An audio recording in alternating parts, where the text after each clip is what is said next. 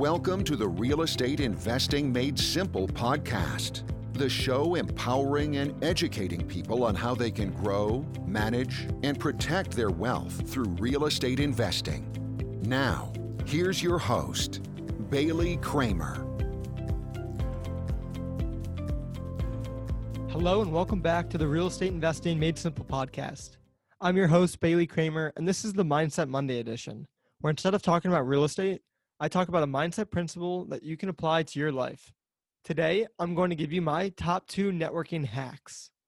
The first networking hack is to reach out to guests of podcasts after you listen to the episode. This is my personal favorite way of connecting with successful people.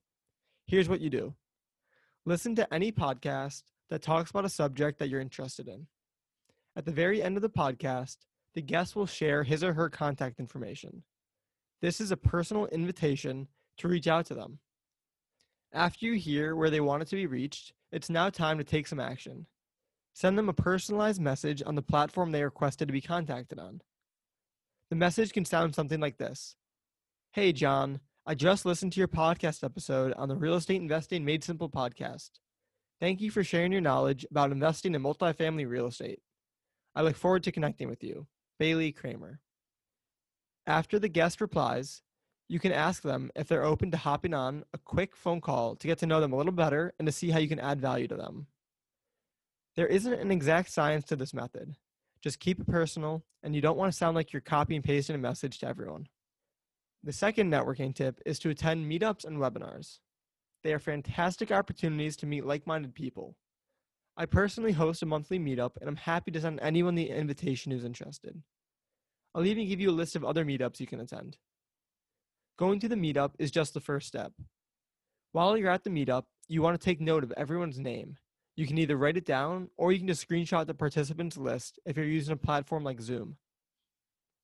After the event is over, your job is to reach out to all the participants on LinkedIn. It doesn't matter if there are five people on the Zoom or 500.